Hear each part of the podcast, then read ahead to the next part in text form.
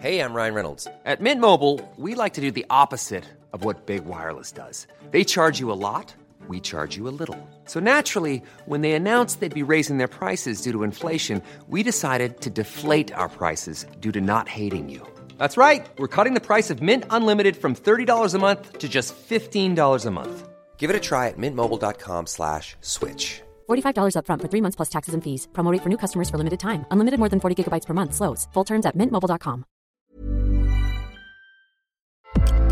¿Quieres un podcast con producción profesional?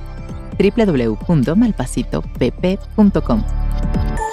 Este podcast es producido por Malpasito.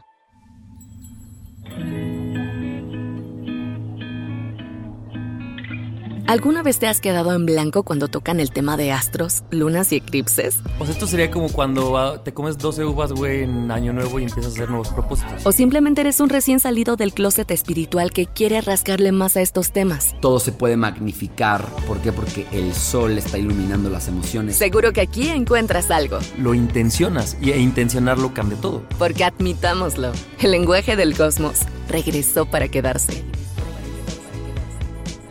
Astro Guat, el podcast para que no te quedes con la cara de Guat la próxima vez que veas a tu amiga de los cuarzos o te pregunten cuál es tu ascendente o dónde tienes tu luna. Con Esteban Macías y Javier Basurto.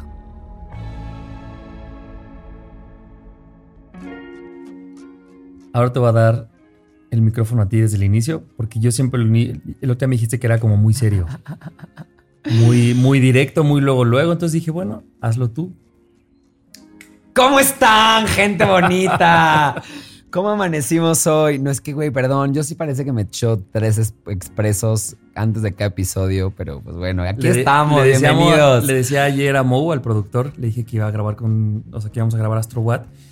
Y me dijo, güey, de nadie nos dijo, o sea, del otro podcast que yo formo parte, me dijo, tú eres el intenso. O sea, como el... El pilita, ¿no? Me dijo, y siento que con Esteban él es. Y yo dije, claramente él es. O sea, imagínate, del otro podcast yo soy el más atascado y aquí tú me ganas, para que la gente sepa cómo... Soy el sol en Aries, amigos. ¿Cómo puede ser? Estaría bueno tener una mesa de podcast con doce signos sentados en la mesa, ¿no? Como el doce corazones, güey, pero hacerlo corazones. Astrológicamente.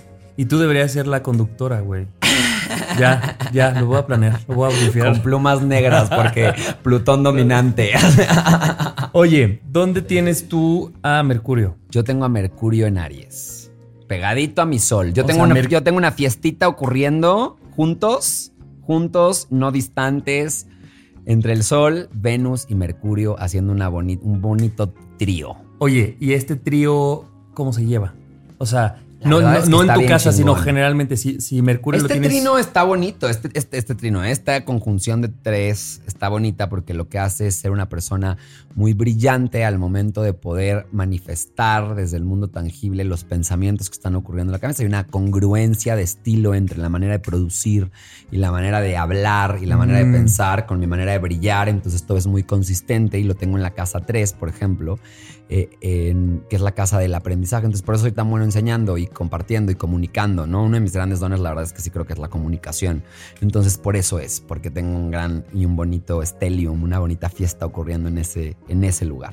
Pregunta, si la gente está identificando que tiene, por ejemplo, Sol, Venus y Mercurio en el mismo lugar, pero obviamente es otra casa. O sea, esta conjunción generalmente se va a llevar bien, no importa del acomodo o también vuelve sí, a ser... Sí, porque tiene a dos benéficos.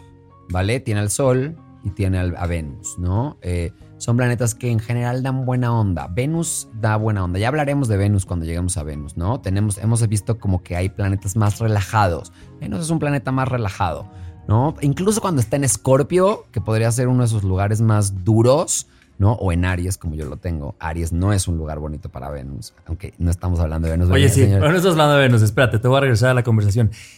Tomando esto que decías, eh, ¿Mercurio es agradable o no? Así, así.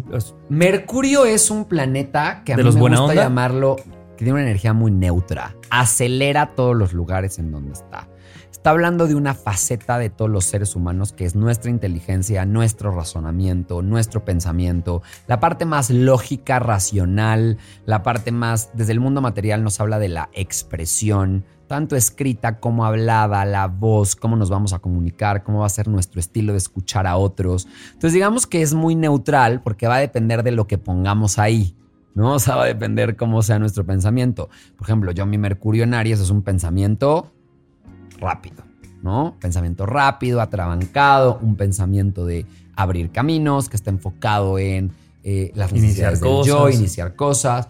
Entonces, obvio, eso me ayuda mucho a que mi comunicación sea rápida, eficaz, que entienda rápido ciertos conceptos. ¿Por qué? Porque rápido hago ciertas conexiones. Pero tenemos a un Mercurio en Tauro, que el pensamiento va a ser un poco más lento, va a ser mucho más estable, va a requerir de muchas más pruebas en el mundo físico para poder crear ciertas teorías. Va a ser gente un poco más escéptica por lo mismo. Los signos de tierra, ¿te fijas? Son los más escépticos, ¿no? Más desconfiados, más tercos en su manera de, de hablar, ¿no? Como van a defender mucho la manera en la que piensan. ¿Por qué? Porque es un signo fijo. Y así con cada uno de los signos, ¿no? Mercurio, donde lo tengamos, y para eso vaya a escuchar los episodios de los signos, vean dónde tienen a su Mercurio y vean en qué signo está. Y para con esa entiendan. Energía. Exacto. Significa. Con esa energía es tu manera de pensar, comunicar, aprender, eh, estudiar, la manera en la que, crea, que creas acuerdos, etcétera. ¿Cuál es el regente? El Mercurio rige a Virgo y rige a Géminis. A Virgo y a Géminis. Y su casa, obviamente, entonces son las dos. Tiene doble casa. Tiene doble casa. Salió ándale. ¿No? Lo criticamos mucho, pero quiero que sepan que es el que tiene de, do, de todo. Tiene más, tiene ahí su doble propiedad. Eh, que tiene, to, tiene todo el sentido con Géminis y con Virgo, exacto, que son signos que están mentales, en el pensamiento, ¿no? Recordemos que Géminis es un pensamiento, vaga redundancia, meramente mental. Y Virgo es un análisis, usa el pensamiento para analizar la realidad del mundo físico. Claro. ¿No? Pero los dos están utilizando esa parte de nosotros. ¿Hay, algo, o sea, ¿hay alguna preferencia? Pero nunca hemos llegado con uno que tenga dos. O sea, ¿es como este y luego este? ¿O en realidad se entiende como en los dos no, se los siente dos exactamente igual? Muestra características distintas. En Géminis va a mostrar más una capacidad de síntesis de las cosas, va a mostrar más una habilidad expresiva, va a mostrar más una habilidad de eh, comunicación, de carisma. Y en Virgo va a mostrar más su parte analítica, lógica, eh, más que discierne detalles, que más se vuelve, es un pensamiento un poco más científico, si así lo quieres ver. Ok. Ahora, vamos en dónde se exalta Mercurio. La exaltación de Mercurio ocurre en Escorpio y en Acuario. Güey, a este le mama todo doble. Escorpio sí, sí. y Acuario. Ok, ¿por qué se exalta? Escorpio, ¿cómo es Escorpio? Es profundo, quiere ir a los detalles, quiere descubrir los secretos. Entonces un Mercurio, la capacidad de la inteligencia, el pensamiento, la conclusión, la comunicación, en Escorpio le encanta. ¿Por qué? Porque es meterte, indagar. Esto es música, pa- es como decirle, güey, hay libros prohibidos, ¿no? Y entonces el cerebro lo que quiere es comérselos. Y en Acuario, ¿por qué? Porque Acuario es el signo del yo sé. Y entonces es un signo de información, de cómo poder adquirir información novedosa. Se pone un poco, digamos, en esos signos más esotericón, ¿no? Se pone un poco el pensamiento ya más, busquémosle al oculto. Más vamos, denso, más profundo. Más profundo, pero por eso se siente exaltado, se siente fiesta. Un okay. Mercurio en Escorpio o un Mercurio en Acuario. Oye, y ahora vamos a eh, en dónde se cae y en dónde está exiliado. La, ca- eh, la caída sería en Tauro y en Leo. Ok. Vale, ¿por qué? Porque en Tauro es un pensamiento más terco, es un pensamiento más lento. El pensamiento no le gusta ir lento. Claro. Le gusta ir rápido. Y en Leo, ¿por qué? Porque se saca la parte comunicativa de Leo más tirana, más impositiva. Este líder que literalmente utiliza el pensamiento como para no crear equipos, sino más bien como para crear opresión, ¿no? Entonces es un pensamiento mucho más como autoritario. Y también pues, está parado en ti, ¿no? Claro, o sea, como y el que... tema es que fíjate con el pensamiento. El pensamiento está hecho... A ver, vámonos al mundo ya de lo tangible. El pensamiento es esta parte de nosotros que vive en el cerebro y que de alguna manera es plástico, ¿no? Es, cuando me refiero a plástico me refiero a que se puede moldear, ¿no? Tiene esta plasticidad de poder moverse en diferentes direcciones. Si yo estoy casado con mi verdad como en Tauro o casado con mi verdad como en Leo. Como en mi autoafirmación, pues, ¿no? Pues en mi autoafirmación, güey. Pues evidentemente lo que va a pasar es que no hay capacidad de aprender más. Y el pensamiento y las ideas y la comunicación y el habla y todo eso es una... es un impulso de aprendizaje.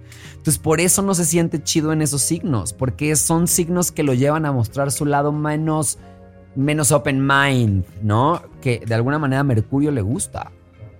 Oye, ¿y en dónde eh, está exiliado? El exilio ocurre en Sagitario y Piscis, que son los contrarios a eh, Géminis, Géminis y Virgo. Y Virgo. Ok, ese es el lugar de exilio, Sagitario y Piscis. ¿Por qué? Porque el pensamiento plagado de emoción de Piscis.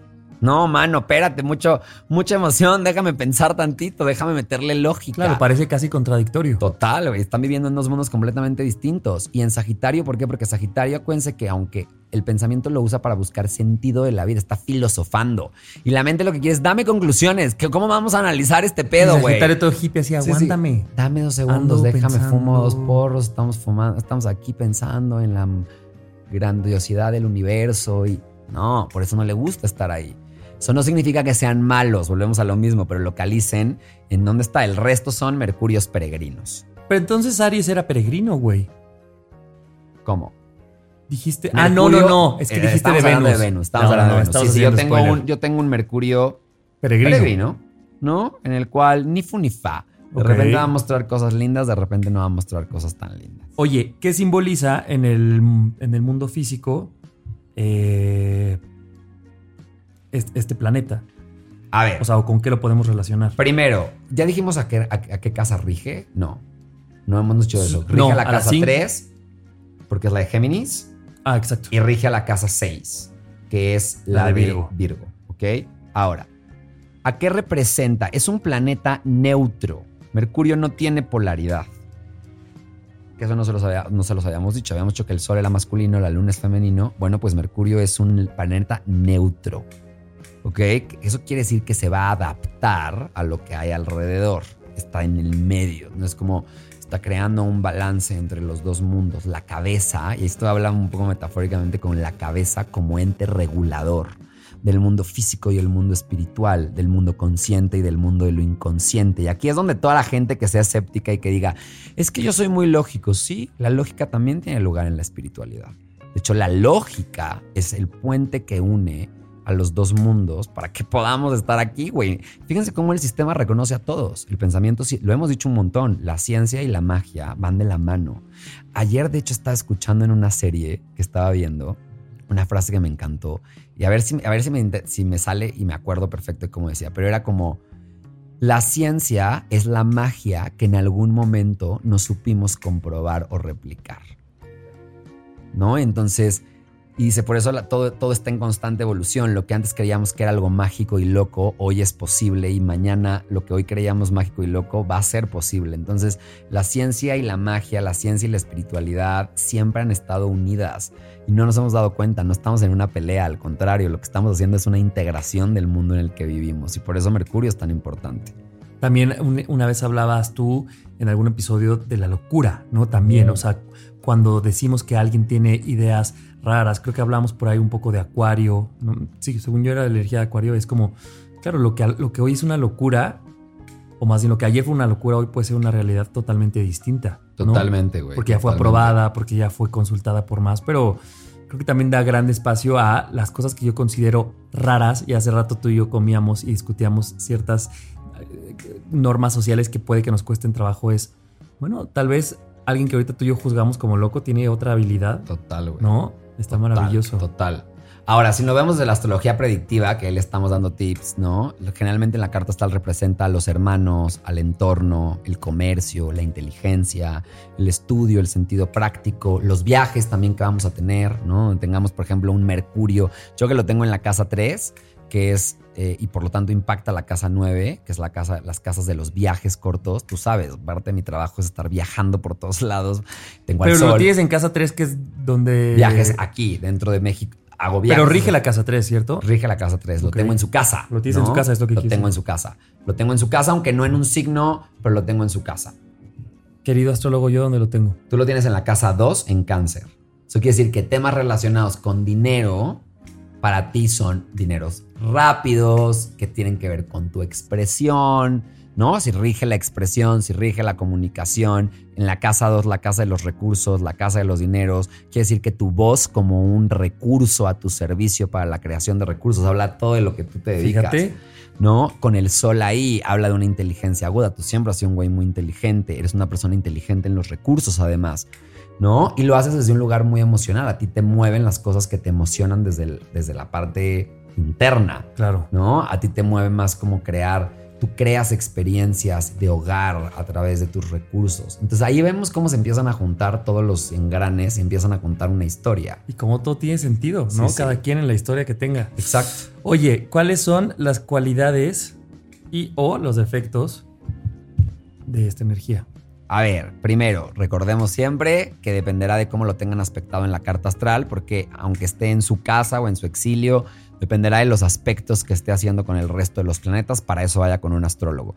Pero Mercurio en general, las partes lindas es que cuando está muy bien aspectado, nos da una mente viva, despierta, nos da elocuencia, hace que las personas tengan aptitudes literarias, que haya una agilidad mental, que sean flexibles, que sean adaptables, que tengan una rapidez mental, que tengan cierta destreza, cierta sutileza, que haya mucho impulso de sociabilidad, que sean buenas como vendiendo incluso cosas, que deduzcan rápidamente ciertas cosas. Dependerá del estilo del signo en el que esté, cómo va a ser su estilo para hacer todo eso, pero todos lo podrían mostrar. Y desde su lado más oscuro, lo que nos da es irregularidad, inestabilidad mental. Ahí podemos también ver temas, por ejemplo, trastornos psicológicos. Ahí podríamos ver incluso padecimientos de la psique, eh, trastornos del habla, por ejemplo, ahí se pueden observar. También nos habla de deshonestidad, hace a la persona sacar un lado más astuto, pero desde un lugar más mentiroso. Cuando tenemos un, un, un Mercurio no bien posicionado y que aparte está recibiendo aspectos tensos, podemos decir que la persona incluso, por ejemplo, puede ser propensa, dependiendo de la casa en la que esté, a escándalos públicos, a que sean personas que experimenten que lo que diga sea transgiversado, que las cosas no sean bien recibidas, que no sepa escuchar. Entonces va a sacar una parte pues mucho más oscura de esta, ¿no? O pausa mental, no tener decisión de pensamiento, no pensamiento propio. Dependerá de con qué planetas esté haciendo una fiesta. Pero al final del día habla de este impulso de nuestra mente, de habla de nuestra capacidad de discernir la realidad a través de la razón. Wow, me encanta. Oye, esta vez sí que hay una, no hay género en la polaridad, pero sí hay retrogradación y es el planeta que más veces retrograda y por eso, lo decías el otro día, pues es, eh, en cien mexicanos dijeron, estoy seguro que si dijéramos cuál es el planeta que retrograda, todo el mundo diría Mercurio porque es del que más se habla, es el más popular y es el que más veces lo hace, ¿no? Exacto, lo hace tres veces en el año aproximadamente, eh, es el que como se mueve más rápido de, de todos los planetas, es el que más rápido va a tener las retrogradaciones. ¿Por qué? Porque es... De hecho, a veces es más rápido en entrar a los signos que el Sol, ¿no? O sea, cuando vemos a, a la carta astral, él entra más rápido en los signos. Sus periodos son un poco más cortos que los, que el, los del Sol, ¿no? Eh, y ese Mercurio retrógrado lo que hace es que las personas que nacen con Mercurio retrógrado... ¿Cómo puedo saber si yo nací con un Mercurio retrógrado? Muy fácil. En la carta astral, abajo del símbolo de Mercurio, debe venir una erre. Si está una erre o una erre equis, significa que ese planeta estaba retrogradando en el momento en el que ustedes nacieron. Y no es casualidad. Y eso significa dos a puntos. Ver, desde dos, vamos a hablarlo desde dos corrientes. La primera, desde un lugar de astrología evolutiva y desde un lugar de astrología cabalística, decimos que ahí es que el alma elige, los planetas retrógrados son como remediales.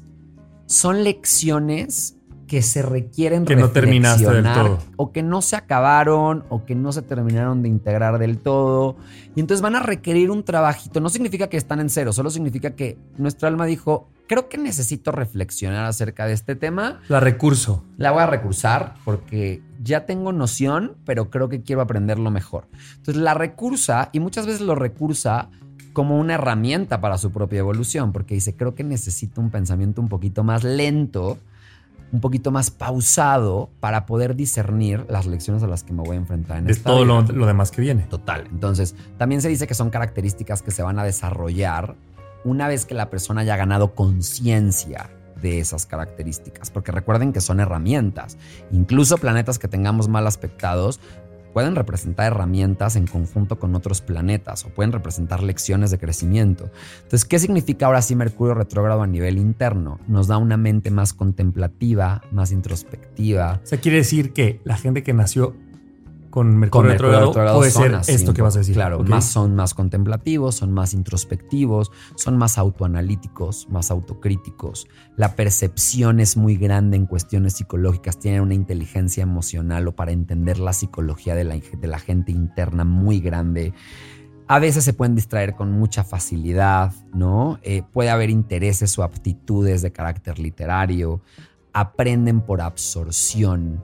Y eso es muy interesante para todos aquellos que, por ejemplo, toda la vida se juzgaron de no entiendo por qué en la escuela, güey, por más que leo, no, no se, se me pega, güey. Pues maybe naciste con un Mercurio retrógrado y tú no aprendes así, güey. Tú aprendes por absorción. Tú necesitas absorber los conceptos desde la experiencia para poder integrarlos. Y eso también les puede dar pistas de ser compasivos con ustedes y decir, güey, pues yo maybe no necesito. Y buscar diferentes métodos y también. Y buscar otros métodos, güey.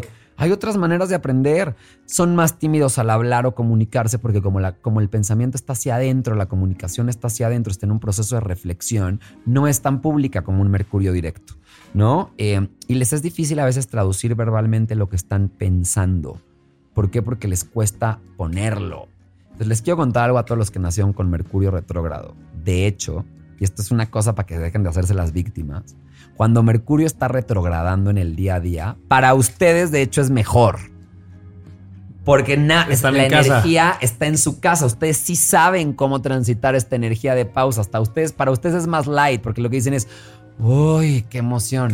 Vean, si usted tiene Mercurio retrógrado, dense cuenta, si no cuando hay Mercurio retrógrado, como que todo el mundo está en caos y ustedes están como... comiendo palomitas, ay, pasándola de lujo. ¡Qué paz! ¡Qué paz! Ya bajó el ritmo.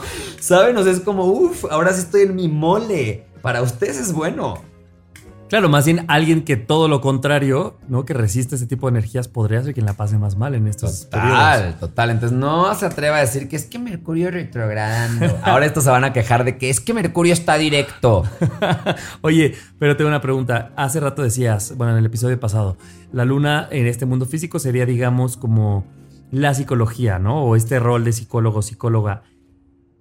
¿Qué figura le podrías poner a la energía de Mercurio en el mundo físico? O sea, arquetípicamente, pues.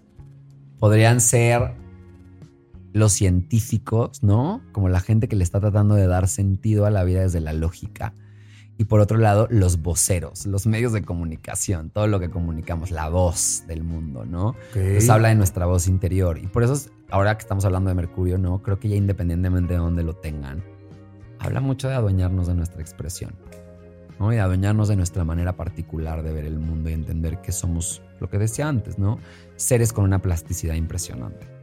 Me encanta.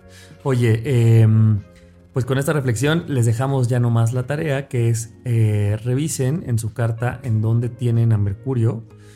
Eh, y ahora vayan a la segunda temporada a ver qué, qué con ese signo. O sea, qué con ese signo y cómo eso que vean en ese signo es el estilo con el que va a estar su pensamiento, su comunicación. Entonces, por ejemplo, si tienen un Mercurio en Leo, pues van a ser un güey que habla, pues que puede llegar a hablar golpeado, que puede llegar a ser muy autoritario, pero si tengo un Mercurio en Piscis, va a ser una persona que pues, su comunicación va a ser bien flácida y no va a poner límites claros. Y puede ser confusa, ¿no? La de Piscis. Confusa, güey, muy nebulosa. Claro. Crear acuerdos con un Mercurio en Piscis está... Tienes que llegarle por un lado más onírico, ¿no? Estos güeyes hablan desde otro lugar y también tiene su parte linda. Un Mercurio en Piscis para un artista... Lo que no crea, carnal. ¡Wow! Imagínate una luna en Piscis con un Mercurio en Piscis, ¿no? Ahí creando. Eh, sería un artistazo. Se antoja. Se antoja, se antoja. Oigan, pues muchas gracias. ¿Con cuál vamos el siguiente? El próximo, señores, nos vamos a meter con Venus. Venus, eh, que Esteban cada que puede dice que no es el del amor. Que toda la gente dice que es el del amor, pero es el de, la pro, el de los el de recursos. La pro, los, los, los recursos, la producción, es un planeta productivo. Entonces, vamos a hablar de Piscis, vamos a desmitificar todo lo que se tenga que desmitificar. Vamos a, eh, a ver cuál es su regente, en dónde se exalta, dónde se cae, dónde se exilia. Y eh, pues espero que les haya, o sea, que toda esta información que hemos ido pasando en los episodios les esté cayendo bien en el lugar correcto, pero si no, pues regrese a la temporada uno, que recuerden que es la guía básica para entender todo lo que hemos estado hablando aquí. Y, y bueno, si tiene cualquier duda o comentario adicional de esto, de cualquier episodio, estamos en Instagram como astro punto guat, eh, arroba javier-basurto y arroba guión bajo Esteban Macías. Totalmente, gente. Y sobre todo, eh, les dé chance de reflexionar sobre todos estos conceptos. Y lo mejor, siempre digo, es léanse su carta astral.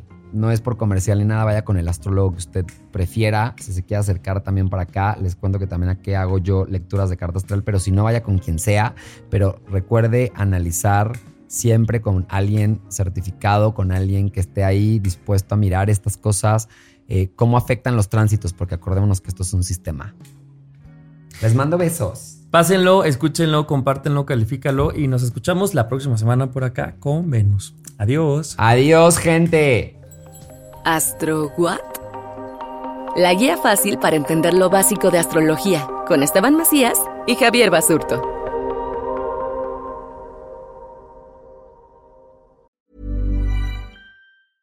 Planning for your next trip? Elevate your travel style with Quince. Quince has all the jet-setting essentials you'll want for your next getaway, like European linen, premium luggage options, buttery soft Italian leather bags, and so much more. And is all priced at fifty to eighty percent less than similar brands. Plus, Quince only works with factories that use safe and ethical manufacturing practices. Pack your bags with high-quality essentials you'll be wearing for vacations to come with Quince. Go to quince dot com slash pack for free shipping and three sixty-five day returns.